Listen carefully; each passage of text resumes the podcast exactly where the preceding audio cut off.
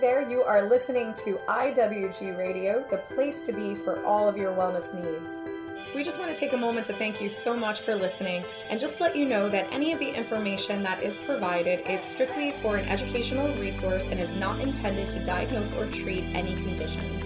The lifestyle interventions discussed should not be used as a substitute for any type of conventional medical therapy. So, I am Dr. Kyle and I'm here with Dr. Phil. Hello, everybody. And today's episode, we will be chatting about the development of the cranial bones, the dura, and the infant cranial sacral system, and some other um, implications and health concerns that can arise at this time. And uh, hopefully, you enjoy the uh, the content today. So, as you may know, Dr. Phil and myself uh, both practice cranial sacral therapy um, and we've been learning some really cool stuff. So, what um, I'm going to start with is chatting a little bit about how our cranial bones actually form. And it may not be something that we usually think about, um, but it has it is actually very very important, and uh, a lot of uh, say health concerns or how we grow and change and develop uh, can be attributed to uh, this time in our life. So, um, during the birth process, our cranial bones are soft and moldable, and they aren't actually fused bones and joints yet. These bones actually form from the membrane that surrounds our, our brain. And if you kind of think about uh, if you're on uh, a lake or a body of water and it's really cold and you see some little islands of ice floating around the water. If the temperature drops and those pieces of ice begin to grow, eventually they begin to grow larger and closer together and then can begin to touch and form what kind of look like joints. And beneath those big pieces of ice is still the water. So we can kind of compare that to um, the cranial sacral system that's within our our head in our in our infancy. So the water um, is our cerebrospinal fluid, and those pieces of ice are our cranial bones that are forming. Um, and even though they appear that it's one big solid piece, uh, they still move around. And any sort of input that can happen in the other side of the lake or in different areas in the body of water can affect the entire system. So let's let's think about that in real world uh, terms, if you will. So hopefully that visual helped. So let's say, for example, um, you are born uh, a wonderful, beautiful natural birth, and the cranial bones um, look great. There's a good head shape, um, but there's some molding that had happened as you come through the birth canal, which is completely normal. Those bones are, are doing that because they need to move around a little bit to make sure that baby's passage through the birth canal is a little bit easier. And one of the things that helps those cranial bones naturally mold back to their proper position and shape is the suckling motion from breastfeeding. When baby attaches to the breast and begins suckling, the intraoral pressure helps to rebalance uh, the membranes within the brain and helps to allow those cranial bones to uh, re- remold, realign in their proper position, and uh, be where they're supposed to be. So, as a little exercise right now, we'll take a minute and place your tongue at the roof of your mouth, uh, close your mouth, and begin to suck and kind of hold that a little bit. And what I want you to notice is how the inside of your head feels. Do you feel that only in your mouth? Do you feel it in your tongue?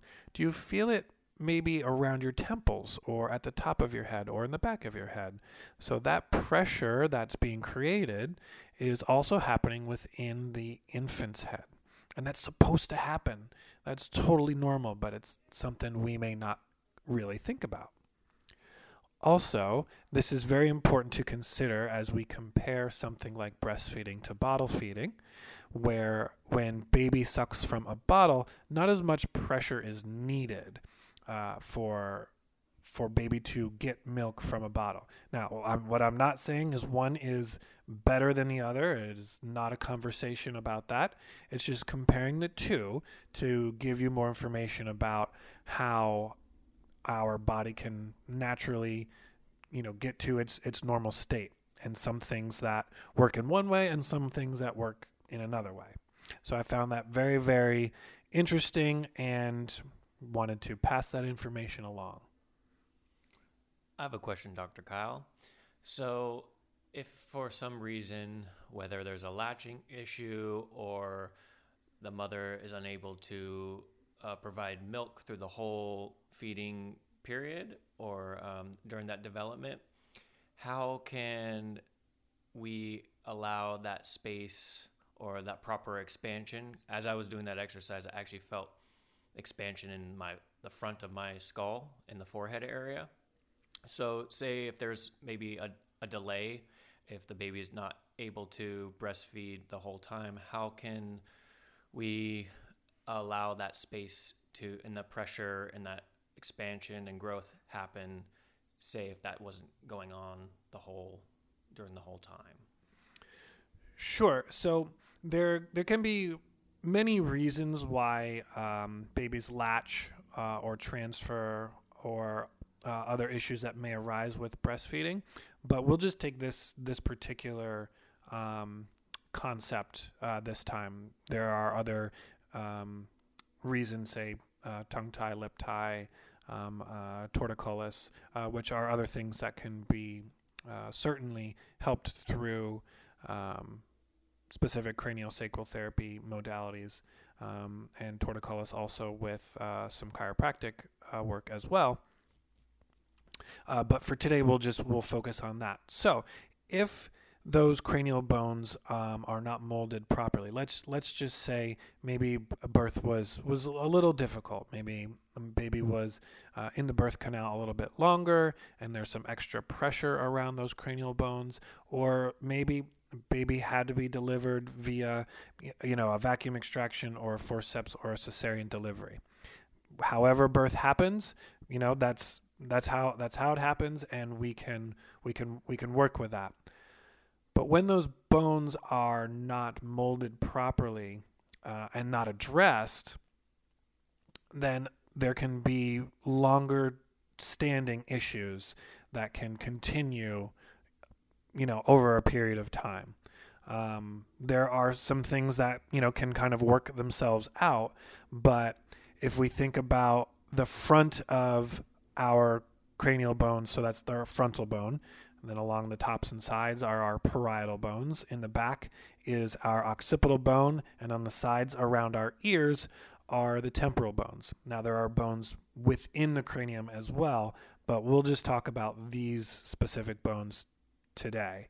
Um, so, for example, let's just say there's some extra pressure on the frontal region or the frontal bone.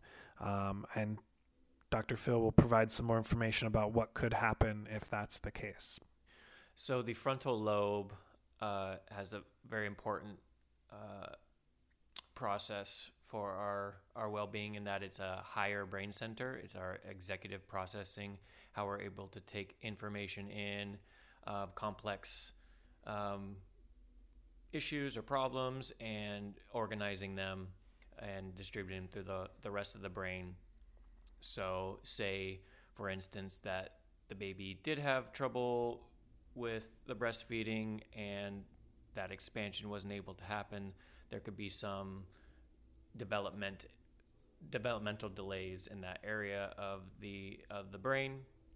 And so I'm thinking in particular if we did if we do know our birth story and or we we start doing more research and we do realize that oh man i was not breastfed very much and i was put on a bottle or pacifier. Maybe that can contribute to my development as i went into adolescence into early adulthood and maybe why i'm having symptoms or cognitive delay as an adult.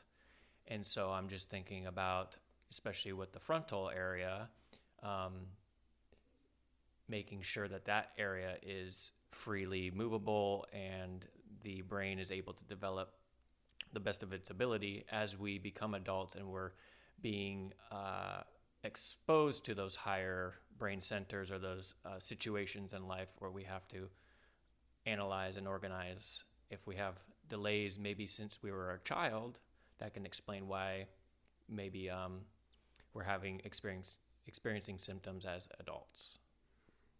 Absolutely. So, in, in short, if we are able to take uh, a little pressure off of uh, those bones that have some tension within them or within the dura surrounding that area, um, we can help gently uh, give the body some more balance and help some of those issues that may be present.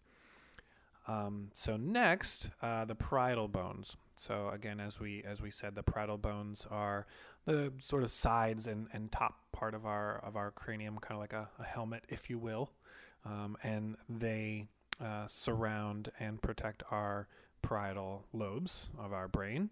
And uh, if there is some extra pressure or tension here, um, that can present in specific ways as well. If there are compromise to the parietal area, there may be delays or difficulty with spatial awareness, uh, problem solving, and also possibly with um, sensory and taking in the environment. So if we if we think about this, we're going to do another little exercise.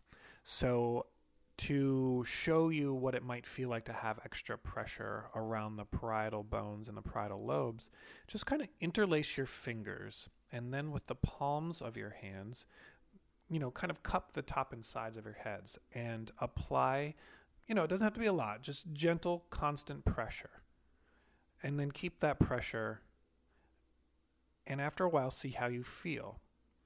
You might feel a little uncomfortable. You might feel a little irritable. You might not like that constant pressure. You may feel like you want to say things in a different way. You might have a little bit of a short fuse. You might not want anybody to, you know, approach you or touch you in a certain way. This is a, a very similar presentation of a child that may have some sort of sensory processing issues. So when there's extra tension within these bones, on the lobes, in the soft tissue, around the cerebral spinal fluid, around the brain, um, that is something that can arise. Next are temporal bones, uh, which basically surround our our ears, if you if you think about it that way, on the very sides of our brain. Uh, if there are ex- if there's extra tension in this area, that can attribute to specific things as well if there is tension in the temporal area, one can possibly experience um, reading difficulties, so uh, dyslexia, um, difficulty organizing words, finding meaning in words, um, also uh, balance, vestibular inner ear issues, and uh, possibly c- concentration. And so that's often found with um, if there's tension or abnormal functioning into in the temporal area. Absolutely. And then at the very back of our head is our occiput. Um, so our occipital lobe of our brain uh, deals with our visual center um, and can also have a lot of input with balance and coordination. And uh, if there's extra pressure there, there can be some specific things that we might see.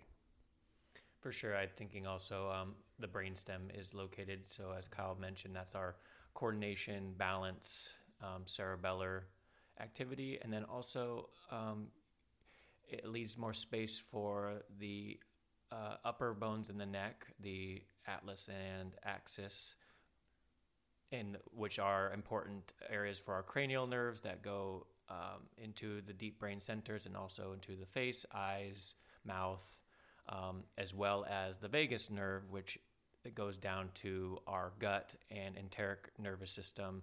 It's a very, very vital nerve to keep healthy and keep the space around that area, around that nerve, and the impulses, the the input from that nerve down into the body, back up to the brain, keeping that nerve happy and healthy can uh, create a world of difference in our health.